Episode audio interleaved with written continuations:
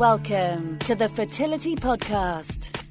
Welcome to episode six of the Fertility Podcast. If you've listened to all the previous episodes, thank you so much. I hope it's been interesting. If this is the first episode that you have had a listen to, the Fertility Podcast is a bi weekly podcast with interviews from fertility experts as well as real life stories from people on their own fertility journey. 3.5 million people in the UK are affected by fertility issues. And the point of this podcast is to give the information in a really straight and direct way, is for you to have a place that you can hear others who might be going through the same thing as you. And maybe you yourself want to tell your story, if there's an expert that you are desperate to kind of ask some questions to, then maybe I can be the go between. Now, we've been going a month. The response has been brilliant, but the Fertility Podcast really needs you to get on the case and subscribe at fertilitypodcast.com. Also, you can leave a review in iTunes or Stitcher, so please do. We've got some really interesting stories coming up. Two women, Kate Brian and Jessica Hepburn, both established bloggers, both with their own fertility stories both actually diagnosed with unexplained infertility, and you'll be astounded when they just go into the detail of how many of us are affected by that diagnosis. Unexplained fertility as a reason as to why you can't start a family. One of the hardest things to deal with because it just doesn't make any sense.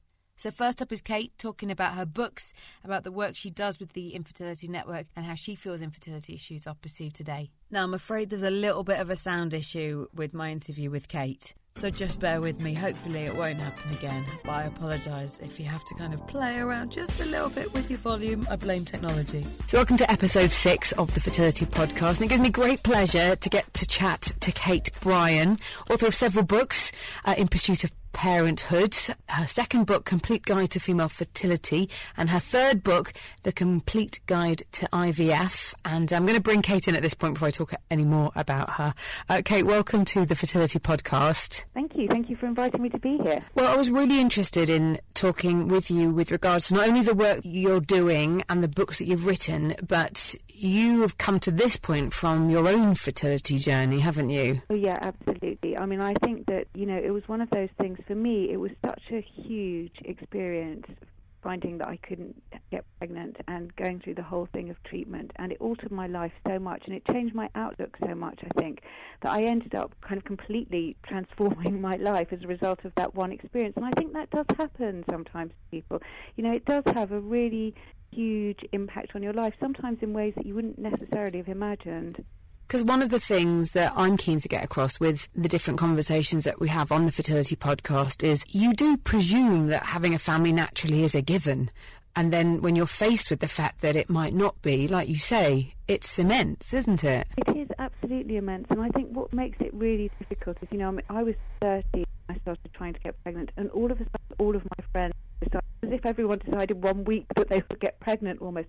And so all around me, people seemed to be getting pregnant, and every week, the number of people who were either still trying or didn't want a baby or weren't there yet seemed to get smaller and smaller. And I felt as if everyone's worlds were changing and everyone was moving on and people were going on maternity leave at work and I was just stuck in the same position and I didn't want to make any big life changes. You know, I didn't want to apply for another job. I didn't want to even go on holiday sometimes because I kept thinking, oh, maybe in two months' time I'll be pregnant and I won't want to do that. And all the time it's this weird kind of balancing act almost that you're playing in your head between sort of daring to hope that maybe it might happen and at the same time feeling totally despondent and starting to wonder whether you're ever, ever going to achieve your dreams. Now, you are now mum of two. Um, your son, am I right? You you conceived after three cycles of IVF. It was actually it was actually two. I had a frozen cycle in between, so it was my second full cycle. Okay. Yeah. And then your daughter was also through IVF. Yeah, yeah, she was a frozen embryo. um, and you, however, were diagnosed with unexplained infertility. Is that right? Yeah, and I think in a way, that's something that can sometimes make it quite difficult because I know that I thought I blamed everything under the sun for it. You know, I thought it was my lifestyle. I was a television journalist at the time, so I had quite a hectic career, I suppose. And I thought, oh, it must be that. You know, if only I was working less. So I cut down my hours at work. I started to change my lifestyle, and nothing made any difference. I think one of the really difficult things about unexplained infertility is that you kind of start to assume it must be something that you're doing if doctors can't find out why you're not getting pregnant. And you know, I have never got pregnant naturally in the years that I've been at home with my children on maternity leave, you know, being totally relaxed and totally laid back and eating really healthy. I have never got pregnant naturally. It's just something that doctors haven't found that's obviously a problem for us. And I think that can be the really difficult thing with unexplained infertility. You know, it's not your fault. It's probably absolutely nothing that you're doing. It's just something that doctors haven't managed yet to discover. And I, I think that can be immensely difficult to get your head that and to kind of accept that it's not you, it's something else. How then did you accept it? Because you have, and your mindset must have changed in order for you to then carry on and go through the fertility treatment you know, it is a matter of just realizing that this is what you have to do if you want to have a baby. And I remember a friend of mine when I first started sort of vaguely thinking that maybe we'd have to have IVF saying, "Oh, but you you wouldn't want to do that, would you?" Thinking, "Well, I'd do anything. I'd do absolutely anything." You know, and and it does get to that point where you are so focused that you would do anything, you would try anything, you will turn over every single stone that you can in order to get to the point that you want to get to. And I think most people, many people, start to feel that way about it. I'm going to talk more about some of the blog posts that you've written with regards to NHS funding and health and well-being, but just because you were self-funded, is that right? Yeah, I was. When we had our treatment, I mean, it was a long time ago. Obviously, my son is 17 now, and when we started treatment, one of the problems wasn't so much we were we would would have been able to have one cycle of NHS funded treatment, but the problem was that there was more than a year's waiting list to access treatment, and I just got to the point where I couldn't wait, and the waiting was driving me insane. And at that point, going privately, you know, paying for your treatment in an NHS hospital was actually really not so expensive. It cost us a thousand pounds for our cycle. So we decided that we would pay, and we did, and and got pregnant. We I was actually pregnant by the time my NHS cycle finally came around. So it shows how how long that wait would have been. It was longer than a year. So remarkable, and I feel like we should move on to the different discussions that you, you've you've written about, and I know that you speak at all sorts of different events with regards to what can be called the postcode lottery, which was just discussed just the other week with Radio 4 on you and yours about the cost that the NHS are paying for the IVF cycle um, and then the difference in what treatment is available for people. Just tell me a bit about what, because you were working with the Fertility Fairness campaign group, weren't you? That's right. And Fertility Fairness is a, is a wonderful organisation that is trying to highlight some of these problems and get something done about it. Because, you know, it is completely wrong that your access to treatment should depend entirely on where you live. And whatever people might feel about NHS funding for fertility treatment, I don't think anyone would think it's a good idea that whether you can access it depends on which road you happen to live in, what your postcode is. And it literally does come down to that. You know, there are some parts of the country where people on one side of a road won't get treatment and people on another side. It's unbelievable. Will. Wrong. It's absolutely wrong. And one of the other things, when Fertility Fairness started looking into this to find out more about how exactly funding was working across the country and discovered how patchy it is, one of the other things that they asked the commissioners was how much they were paying for a cycle of treatment. And what they discovered, which I found really, really shocking, was that some commissioners were paying more than twice as much as others for each cycle of IVF that they were paying for. And that's how much the NHS is, NHS is paying. So there's no clarity, there's no one price that the NHS pays no matter where you are in the country, which has a huge impact, obviously, on the amount of treatment that they can pay for. And it seems absolutely insane that they don't know how much a cycle of IVF ought to be costing and that people are paying different amounts of money for it. And what we discovered was a lot of them are paying more than someone would pay walking off the street and going into a private fertility clinic. And considering they're buying in bulk, it does seem quite extraordinary that they haven't managed to negotiate better deals, I suppose, for want of a better expression, to, to actually make IVF more affordable for the NHS. Because we spoke with Susan Seenan from Infertility Network UK in episode two of the Fertility Podcast, and we talked we talked about this and the, the unfairness of, for example, the, the postcode lottery as one aspect of it. Um, and she talked about how they have templates of letters with regards to you being able to lobby your CCG and your MP. Um, and am I right in that there's a petition with the work that you're doing with Fertility Fairness, or is it again that kind of lobbying method that you're advising people that they can go down?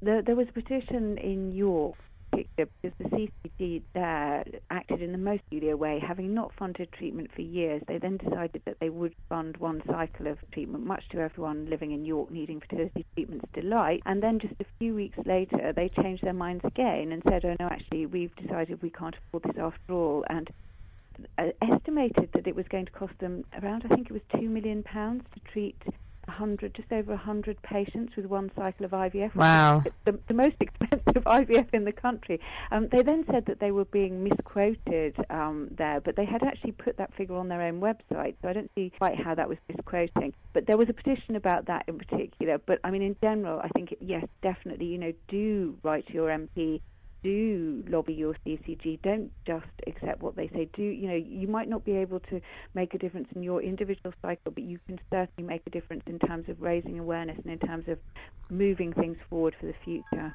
Interviews with fertility experts. The Fertility Podcast.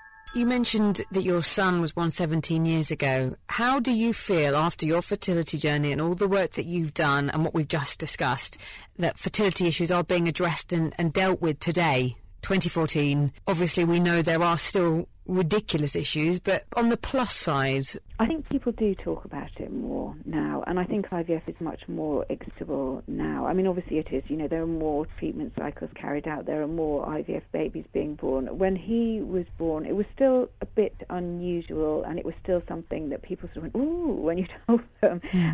Now I don't think it's quite like that. I think it's more like, "Oh, right, okay," and people just, you know, it's it's something that people accept. People have a friend who's had it. Everyone has a story, don't yeah. they? Oh, absolutely. And I don't think everyone did have a friend who'd done it then. I think, you know, there were some people who knew people, but it wasn't quite as talked about. I think the downside of that is that everyone has an opinion, and some of them are very ill informed opinions, and that can be quite a difficult thing to deal with. And I think the other thing that can be harder is that, you know, when I did it, there was no information about it at all, about what it was like to be as a patient going through IVF. There was very little support available in terms of, there, there weren't loads of complementary therapists offering help and lots of people offering advice and lots of, well, there wasn't websites. We didn't have the internet at home then. So your access to information was very limited, which is why I started writing about it in the first place. I think now sometimes we almost have too much information, and when it's the right information and it's good information, that's really helpful. But I think there is some information out there which is sometimes less than helpful, and I think people can get terribly worried about things that they're doing or not doing when probably they don't necessarily need to. And I think sometimes reading other people's stories is very helpful, but sometimes it can be not quite so helpful. And I think you know there has to be a balance with that. And I don't know that we've got it. I think we've gone a bit too far the other way, if that makes sense. Mm-hmm there's different areas uh, of support. We mentioned um, Infertility Network UK in episode two. Our chat with Susan Seenan on the Fertility Podcast is one that um, people should listen to. And I know that you work with those guys. And also the Fertility Show, which is episode five. Jonathan Scott was talking about their amazing speakers and just all the different kind of information that you've got under one roof. And I know that you're also involved with that event. Um, I had a look at your events page on your website. It looks like you're on tour with all the different places that you speak. The kind of experiences that you've witnessed of people coming to these support groups and these different days that Infertility Network might do, or events like the Fertility Show. Just talk to me a bit about what you'd say people are getting out of coming to them when there is information overload and it can be overwhelming. Yeah, I mean, I, I think that the huge advantage of the fertility show is that you have most of the UK's fertility experts, leading fertility experts, under one roof speaking over a period of two days. So if you want to find out about anything, the most reliable and the most up to date information, you will find it there. And there is opportunity to talk to the people individually afterwards. There's opportunity to talk to the clinics that are exhibiting there and to ask them questions about how they do things and you know what kind of treatments they offer. And I think just from that point of view being at something like the fertility show is a huge huge advantage. You know at the same time infertility network UK offers really reliable information. And I think that's the important thing is to find those sources of really good solid reliable information to use as your base to use as your grounding and the thing I find about the support groups, I must say, I don't actually go to every single one of those support groups. That's just a list. That's a relief. I was slightly concerned about your welfare. I would be, yes, on a permanent pain. Yes. I think the thing about support groups is everyone thinks, oh, I'm not the sort of person who goes to a support group. And yet everyone who actually goes to one thinks, oh my goodness, that was so helpful. And I think just being with other people who understand, just talking to other people who know what you're going through, you should never underestimate how helpful that can be because I think one of the most damaging things about having a fertility problem is that feeling of loneliness and isolation.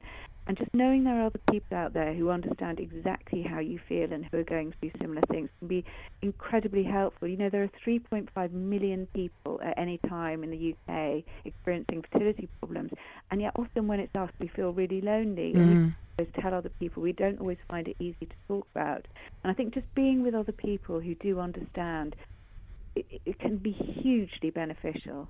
I must confess, uh, a friend of mine, when I was going through the fertility treatment, who had also been through it, said to me to be wary of support groups because of the negative stories that you hear of people who have gone through, who have had failed cycles. And for that reason, personally, I didn't go to an actual support group. I sought the information online and I did have some people I could talk to. So, from that, if there is that, maybe that incorrect you know, perception. What would you say to that? that is incorrect because I would actually I would actually put it the other way around. I would say that reading things online, you are far more likely to come across negative stories than you are yeah. being in a support group, which is normally moderated by someone. And yes, obviously, you do get people who are still going through treatment, and so you know everyone is still trying in the support groups. And on the whole, once people get pregnant, they stop going to the support group. But it doesn't make it a negative thing. I think there's a lot to be gained from picking other people's brains about what they found helpful and sharing tips, sharing advice. And actually, you know the most amazing thing about support groups? I have never ever been to a support group where we didn't laugh at one point. And yeah. realizing that, you know, sometimes it's so awful that it's actually quite funnily awful. And that sounds dreadful. But you know, being able to laugh about it is a huge step forward, and and that nearly always happens in support groups. It's incredible, actually, that because we develop this very strange sense of humour about things, but actually that is really a, a real sort of strengthening thing, a real positive thing that I think you don't get by talking to people online in quite the same way. And is there an imbalance of women to men? I think that depends on the group. On the whole, more women go than men go, but men are welcome to certainly all of the Infertility Network UK support groups. You know, there are women who come without their partners. There aren't so many men who come without their partners, but I have actually had one support group where a man came a couple of times by himself. So it's not completely unheard of. I think women tend to want to talk about things more than men do on the whole with something like this. So I think uh, on the whole there probably are more women, but it's not exclusively women by any stretch of the imagination. Well, we're going to put all details of your blog, Kate, fertilitymatters.org.uk on the show notes as well as the list of all the events, of which there are still a number coming up. There's a couple more points I just want to touch on with regard to some of your recent blog posts. Okay, and another factor that I know you talk a lot uh, about with regards to your blog is the kind of health and well-being side. And there was something interesting you'd written about an Italian study, I think it was, uh, with regards to vitamin D levels. When it comes to supplements, um, is that is that proven or is that being looked into more? I think an area where there's an awful lot of advice, and I mean, I often highlight things on my blog that are kind of, you know, the latest piece of research on something and often try to put that into context because I think one of the really difficult things about being a fertility patient now is it seems that every other week there's some new advice and you know you could drive yourself completely bonkers trying to you know eat more pineapples one week and less I don't know bacon the next. You know you could it it just could completely dominate your life if you're not careful. And I think it is important to keep these things in context. And yes you know I think probably a multivitamin never does anyone any harm but I think you need to be slightly wary of getting into a situation where you are letting trying to get pregnant dominate every single area of your life and making things very miserable for yourself. Because I have across people who have become so focused that, you know, actually they stop enjoying life at all. They stop having fun because oh, I can't do this and I can't do that and I must do more of this and I shouldn't be doing this and I should be doing that. In reality, you know, it might make you feel better, but if it doesn't make you feel better, then I'm not entirely sure that there's necessarily any point in completely transforming your life. Yes, you want to lead a healthy life. You don't want to be smoking and, you know, drinking to vast excess. But at the same time, having a glass of wine occasionally, eating a piece of chocolate now and again is not going to stop you getting pregnant. And I think it's important to keep all of those things in context and not to get too worried and too alarmed about what you're doing because,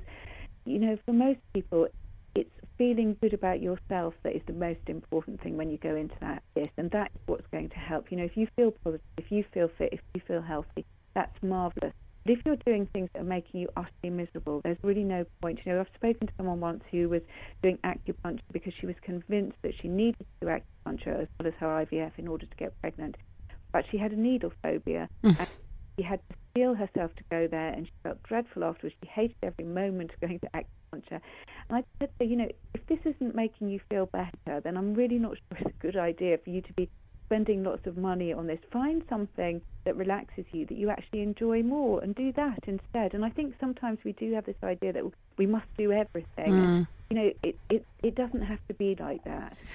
It's so true. I actually was talking with a friend of mine who's just started her drugs for her treatment, and she'd had her first session of acupuncture after I'd actually suggested she was doing reflexology before, and she'd gone into it having had a really awful day. She hadn't had a very good experience actually um, with the clinic that she was at, and it had really thrown her because she's self-funding.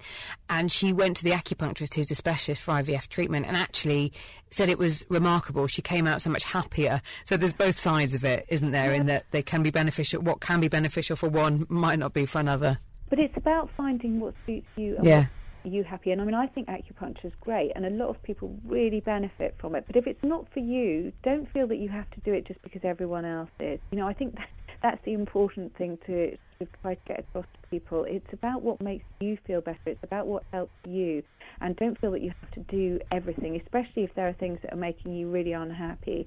You know, it, it's all about balance at the end of the day, and getting a balance in your life is what's really important. And you know, being fit and healthy, yes, but not making your life an absolute misery. Now, I was going to ask, as I like to do at the end of the fertility podcast, Kate, for a tip. Um, you've just given quite a good one there with the balance and finding what's right for you. But is there anything else, any tips that you would offer? I think there are a few things you can do. I think informing yourself is really empowering. I think, you know, understanding as much as you can about what's going to happen can make you feel more in control because one of the difficulties is that kind of loss of control. So I you know, knowing more about what's happening can really help. And I think seeking out support can really help as well. And obviously, everyone wants support differently. Not everyone is going to want to come along to a support group, but do try to find something that helps you, whether it's going to counselling, which can be hugely beneficial, whether it's going to complementary therapist, whether it's going to a support group, whether it's ringing up, you know, someone at INUK and having a chat.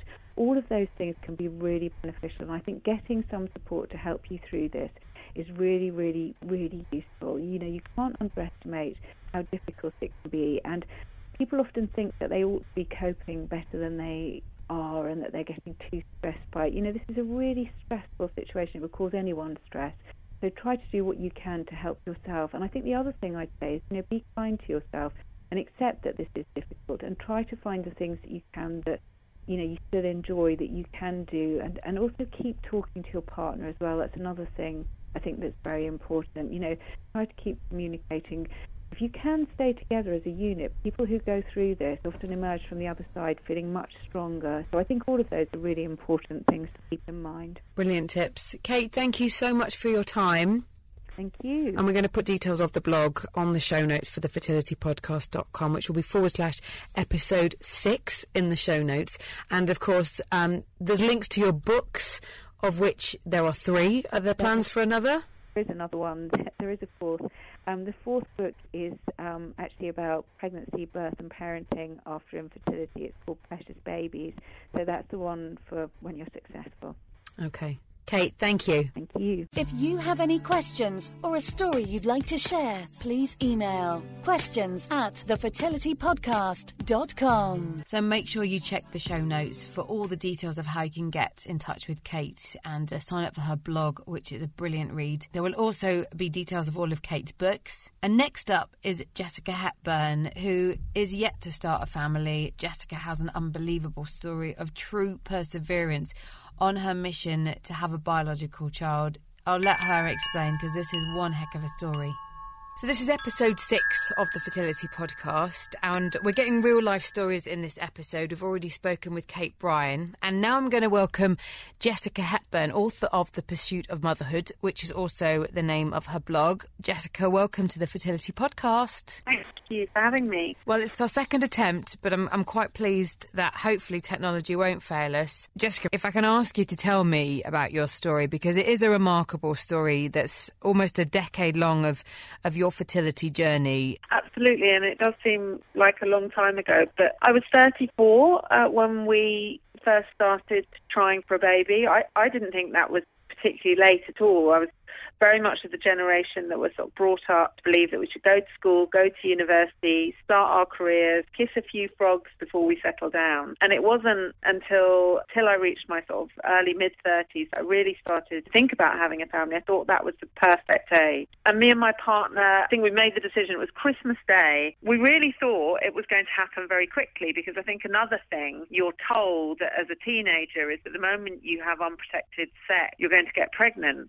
Yeah. Um, but of course, it's actually quite a complicated process. So we started to try, and at first we weren't too worried. But then after uh, around about a year, which is, if you read uh, um, about conception, that it, things do say that it can take up to a year of trying before you get pregnant. But it must have been around about a year we we did start to get worried, and, and we made the decision to go uh, to a fertility clinic to have some tests. Was we that in, instead of your doctor? Did you go straight to a specific place? Yeah, we did actually. The reason being, I, I have a very full on job, and to be honest, I thought, well, okay, it'll be a hundred quid for an initial consultation. We'll get seen quickly, and uh, you know, we'll be able to sort of work out when the appointment is most convenient to fit into our busy lives. How did you I mean, know where had, to go? What I mean, I always say I, I didn't choose it in the right way because I chose the clinic, which was based at the hospital where I was born in London. And that was basically my decision. I thought that was where I was born sort of I came out okay, we'll okay. go there. Makes sense. And it was an NHS clinic, and it actually probably would have been a clinic I would have been referred to because I was still living in the same area. It, it, you know, and we did go, we did go and see our doctor, but it was clearly going to take quite a while. And by that time, we were starting, you know, we're starting to get worried. So we had the initial test, and uh, we were diagnosed with unexplained infertility, which affects around about, they say, 25% of couples facing. Um, um, uh, having difficulty conceiving. Um, and, and in my opinion, it is really one of the hardest um, diagnoses to, to face because on the surface everything looks like it's working really well and there's no n- sort of an understood reason why you're not getting pregnant. You know, it's worth saying that there is so much about fertility that we still do not understand. You know, IVF has become a ubiquitous treatment for so many couples, but it was invented for a very specific reason, which is women who have blocked fallopian tubes, and so that their eggs can't pass through their ovaries into, into the fallopian tubes, so they get fertilized and then into the womb. And that, that wasn't the problem with us, and in fact, that's not the problem with a lot of people who are, are experiencing trouble conceiving now. But of course, IVF is the treatment that is often prescribed very, very quickly. And that diagnosis then really began what has become a sort of decade long journey to try and conceive our own biological child. I think we've carried on for as long as we have because we do seem to be able to get pregnant. So we've had several miscarriages. We've had an ectopic pregnancy that wasn't discovered until very late. And doctors have kept telling us, and we've been to lots of different clinics since that first clinic, um, and they kept saying, um, you know, keep trying, it will happen. Um, but obviously, what is happening now is the longer that you carry on, the, the more you add age into the equation. And of course, age is a, is a significant factor in fertility as well. Although I think it's really important not to scaremonger, and there is quite a lot of scaremongering going on at the moment um, about women leaving it too late. And the optimum time to have a baby is in your mid 20s, probably. Um, but it doesn't mean that you can't conceive in your 30s or early 40s. But what it does mean is that if you um, have problems conceiving, then you really are in a race against time to sort it out. So, at what point did you start documenting what was going on? Was it the blog first, then the book, or was it the book, then the blog? No, it was the book and then the. It was quite a long way in. I, have never written anything. I mean, I write reports for work, but I, I've never done any creative writing as such. But I think what me was a couple of things. Firstly, I, I I couldn't find that much that was written, certainly in book form, on the experience of living with infertility. I also thought that we had quite a good story. You know, it was full of sort of highs and lows. And I genuinely thought when I started writing that I was going to write my way to a sort of conventional happy ending. And the reality is that when I got to the end of the book and I stopped writing for a very particular reason, which if you read the book, you'll understand, um, that it is open ended. It's certainly not the end of my journey. Um, but what I discovered was a love of writing, and it was a very cathartic process on the one hand, and I would encourage, you know, anyone going through this, you know, to, to find a way of expressing it. It might be in writing or another sort of creative form. But I, I also sort of genuinely just discovered a love of writing, and suddenly I had a book and it was coming out, and and then I started to write this blog, and I, I now uh, write a short blog every Sunday, which kind of support the book, I suppose. And one of the blog posts that you had written, you, would referred to it as being addicted to IVF. Can you just explain a bit more about that mindset that you found yourself in? Yeah, I mean, we have been through many rounds, both fresh and frozen. I think it is, it does become a form of addiction. I think the difference is that with an addiction of drugs and alcohol, it kind of it never ends. You you always need that next fix.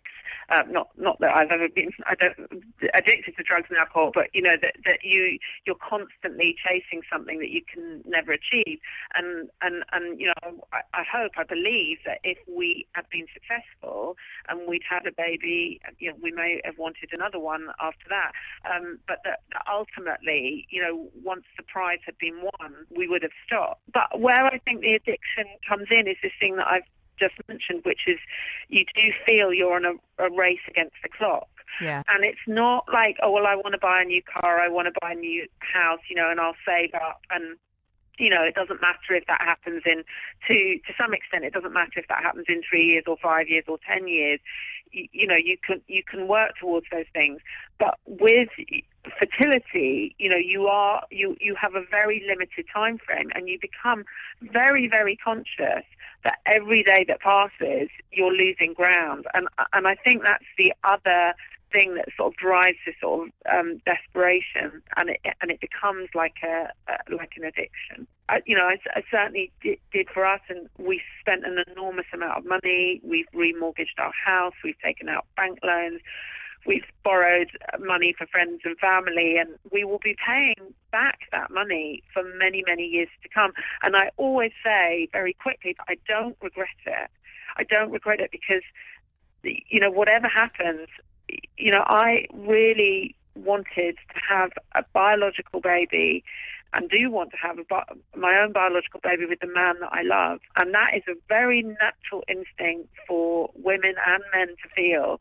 Um, and so many people around us find it so easy. And so, you know, I hope that people understand that even though it's not a life-threatening condition, it does become, you know, a real need and drive if you can't have it. A place for women and men to share and hear stories about the fertility journey. Well, when we spoke to Susan Seenan um, in episode two uh, from the Infertility Network UK, she said that with regards to the World Health Organization, infertility is classed as an illness. So you have every right to want to have treatment and every right to consider it as a something that deserves the recognition and and the, the the seriousness. And I think that's part of the perception is that people don't realise. People think, oh, you know, give it time. And there's there's obviously now much more awareness about IVF, but there's still not the awareness of that it doesn't necessarily work in that it's not a quick fix. And that's something that we've just spoken with Zita West with uh, episode four. She talks about the quick fix that if women are le- leaving it later because their careers are taking off, they're almost relying on it being an option. What would you say to, to people who, and I'm not I'm not wanting you to say no, don't do this, don't do that, because everybody yeah. finds the right time, you know, when they're when they're ready to start a family. But from your experience, now being in your early 40s and knowing what you know, because I know you talk about the absurd lengths you've gone to understand your infertility. If people are thinking, I don't need to because there's always IVF and I've got the money, I, you know, if I can't, if it doesn't happen, I can pay for it. What, what would what would your advice be for if you've got that kind of mindset? I think it's really important that people understand the facts about IVF, which are that two thirds of cycles are not successful. In fact, I was at an event on Saturday for Infertility Network UK where I was speaking, where one of the experts um, that was there said considering the amount of money and time that has gone into advances in this technology, it's kind of terrible how little the success rates have improved since the treatment was invented, you know, in this country 30 years ago. So I, I do think it's really important that people understand that IVF isn't a magic bullet, as it were. But equally, it's also really important to understand that um, you know, it can take a little while to get pregnant naturally. So, um, you know, I think I think the statistics are something like you have a 15% chance. You know, if ever, if everything is, is working, you have a 15% chance of getting pregnant every month, which is why experts say that you need to leave a year. I think what probably is happening that because women are leaving it later because they're sort of focusing on their careers in their 20s and because there is a lot of talk around women's fertility, they are perhaps going and seeking treatment earlier than they might need to. But I do think that's also understandable because I also go back to what I've said, which is that, you know, if you do discover that you've got some sort of problem. And, you know, this is a very complex area and there are a lot of different issues, some of which I don't think we understand yet. But if you do discover that you, you and your partner have got a problem, then time becomes a, a massive factor because actually going through the IVF process, you know, does it, it takes time. Yeah. You know, most people are only going through it, you know, once, twice, three times if they're lucky a year. You know, there are often quite a lot of variables that sort of slow the process down. So it's a, it's a really complex thing, but the one thing that I do say is that I think it's really important that people understand the natural fertility life cycle and make their decisions on, uh, you know, with that, that full knowledge. I think it's important that people understand that IVF isn't a quick fix or a magic bullet. And I think people need to also understand that going back to what you were saying about infertility being illness, because, you know, there are some people that think the IVF shouldn't be given on the national health. And, you know, as you say, people just relax and get on with it and it will happen. There are huge effects on people's mental health who are going through this. And it is still a relative taboo subject, yeah. both within families and in circles of friends, particularly if you're surrounded by people who have had children. That's very, very difficult to deal with if you're going through this. And I think there needs to be much more focus to help women through who are going through this process who might be successful, you know, quickly or further down the line, or who might not be successful. Because the other really important thing to say is that there are the numbers of women going into their 40s childless now for a whole range of reasons. Medical infertility is one of them, but not meeting the right partner is another, is increasing. They think it's around 25% now. So this is a massive social phenomena of our time. Yeah. Um, that, that, that we need to have more conversation around as a society. Zita's talked as well about the increase in the number of women-only workshops that she's now holding, which you can hear Zita's chat in, in episode four of the of the fertility podcast. Um, we, we've talked about women, and I want to just talk about men because I know yeah. that you talked in your blog about the the follower that you found on that, that started following you on Twitter, Make Fert Con. They're now following me also on Twitter, and I am going to be having a conversation with them. It's a campaign to provide better support for men experiencing infertility because what also I think people don't understand and know as much about is the the amount of men affected with poor sperm health which Zita actually talks about. And I'm just interested to know with regards to your partner how vocal he's been about his feelings or whether you know he's spoken well, obviously you're going to know whether he's spoken with his, his peers or whether it's really just you that he talks about how he feels about what's been going on. Because I know from, from the experience I went through with, with my partner, um, I was the person that my partner spoke to. Men are much more reluctant, and that's part of what Make Fert Con's campaign is, is to to improve the treatment of male infertility, because that I think is really still taboo. Do you agree? I totally agree.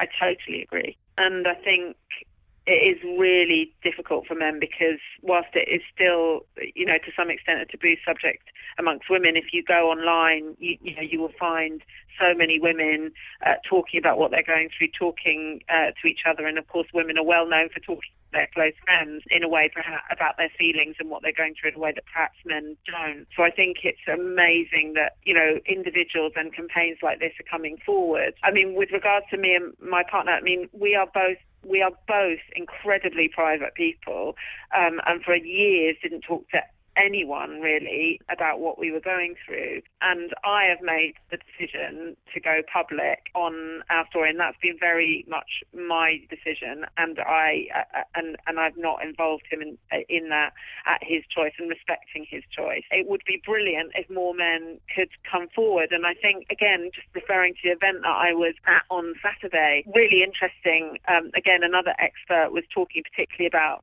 male infertility, um, and of and uh, and actually saying that they that it's possible that a lot of the um, uh, the, the lot of the reasons for unexplained infertility are to do to do with male factors that are not fully understood yet, um, and that whereas there's a lot of focus on women's age, that men's age um, actually is much more important than was initially thought about. Wow. Um, and and I, I think I think there's going to be, and, and this is, and this actually sort of relates to another thing about the whole fertility process, which, which is very unequal, which is that there is so much focus on the woman. It's all about the treatment to the woman. All, you know, men are just expected to sort of go into a, you know, a, a broom cupboard and masturbate into the pup, and that's their, that's them over with. And actually, you know, I, I do think we will see and we need to see, uh, you know, men's involvement in the fertility process increasing because I think a lot of the factors may be related to men that are not fully understood yet. And also, you know, it, it, it's, it, it's terrible for them too. It's not just uh, a, an emotional experience for women. It's terrible for men too. And we've actually got in episode seven the blogger called Wannabe Dad, uh, as well as hopefully the Make FERT guys and Allan Pacey, who might be one of the experts that you you were talking about, who specialises in looking at issues affecting male infertility. And I, I really kind of hope it encourages more guys to to, to either tell their story or, or see that the podcast is a place that they can, you know, they can hear about other guys because to not have anybody to talk to when something like this happens in your world is full on and to, yeah. to be able to just have a have a have a someone, even if it's someone you don't actually get to meet, but someone online, um, because I think, and that's hopefully what we're we're getting across with people like yourselves telling your story and um, all the other stories that we get to tell. People actually understand that this has a massive effect on how you are with your with your peers, with your your colleagues, with your family, because it's not something you want to talk about. Now, finally, before I let you go, just talk to me about the blog post you wrote about fur babies. oh, fur babies. Um, yeah, well, I've heard this phrase for a while. Fur babies is having a baby with fur.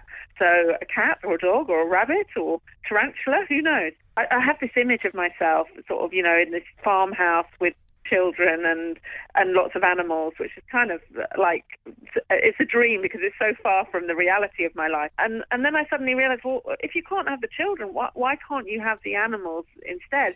But there is this weird thing that fertility treatment does to you, which is you do feel like your life's on hold, um, and that you know you're waiting for this thing to start, and your life can't start properly, and all the things you want for your life, including pet, can't come along um, until, until you, you've got the babies in place. But actually, I was really struck by a lot of women who have said that the pets in their life have really helped them through uh, the heartache of uh, infertility. So yes, I wrote a blog about it, and uh, someone wrote to me and told me about this site called borrowmydoggy.com where yes, you can borrow I've signed pet. up. Yep. Oh yeah, well I've got, I haven't yet, but I've got to do it. And also I've heard about these things called cat cafes, where you can go and have a cream tea, and then you can pet a cat for the afternoon. So can't actually have a pet, which I think is really helpful in the process. Then you can borrow a pet, um, but the, all the evidence suggests that if you are a pet lover or an animal lover, that a fur baby could be not a substitute, but could help the process. Well, I don't know if I want a cat trying to cough up a furball whilst I'm having a scone, but um, the Borrow My Doggy site, I've signed up. I'm yet to actually action it. But I tell you, my friend who had several failed cycles, they then got a puppy and they then got pregnant. Um, Oh, so there you go. sometimes, you know, it can put it out to the universe and set the ball, ball, balls in motion, so to speak. Jessica, thank you so much You for telling us your story. Now, we can follow you on Twitter at Jessica Pursuit, capital J, capital P. And I'm going to put all the details of your blog and your book in the show notes. Um, and are you doing any any talks anytime soon that we can look out for you on? Yeah, I'm actually speaking at the fertility show at Olympia um, on the first and second of November. So that that's my next big event where I'm talking about how to manage your fertility clinic, uh, which, um, after all my experience, is something I know a lot about. Well, we actually have Jonathan Scott, the managing director of the Fertility Show, in episode five. So uh, if you haven't yet listened to Jonathan talk about all the amazing seminars, go and download that. And then you can go and see Jessica talk at the Fertility Show because Jonathan's actually given us discount codes for the show, which are in the show notes for his podcast. So, Jessica, I'll leave it there. Thank you so much again. Good You luck with the chats. welcome. Enjoy the fertility Oh. show. So there you have it. Two amazing women who are doing so much work. They both are involved with the Infertility Network UK. Both Kate and Jessica are giving seminars at the fertility show. If you are going to the fertility show, do have a listen to episode five. Jonathan Scott talks about all that's going on there. The show notes for episode five, which are thefertilitypodcast.com forward slash episode five, have a discount code for the fertility show. There's a lot of information that both Jessica and Kate have shared, and I really hope that it's food for thought and, and hopefully has answered questions. And both of them reiterated how important getting support when you're going through fertility treatment is. So, if that's the one thing you take away from this podcast, if you're desperate to talk to someone and if you haven't yet reached out, then what harm is there? We'll put all the details of Infertility Network UK, who both Kate and Jessica are very involved with, on the show notes. Check out the show notes for this podcast, fertilitypodcast.com forward slash episode six. It is really easy.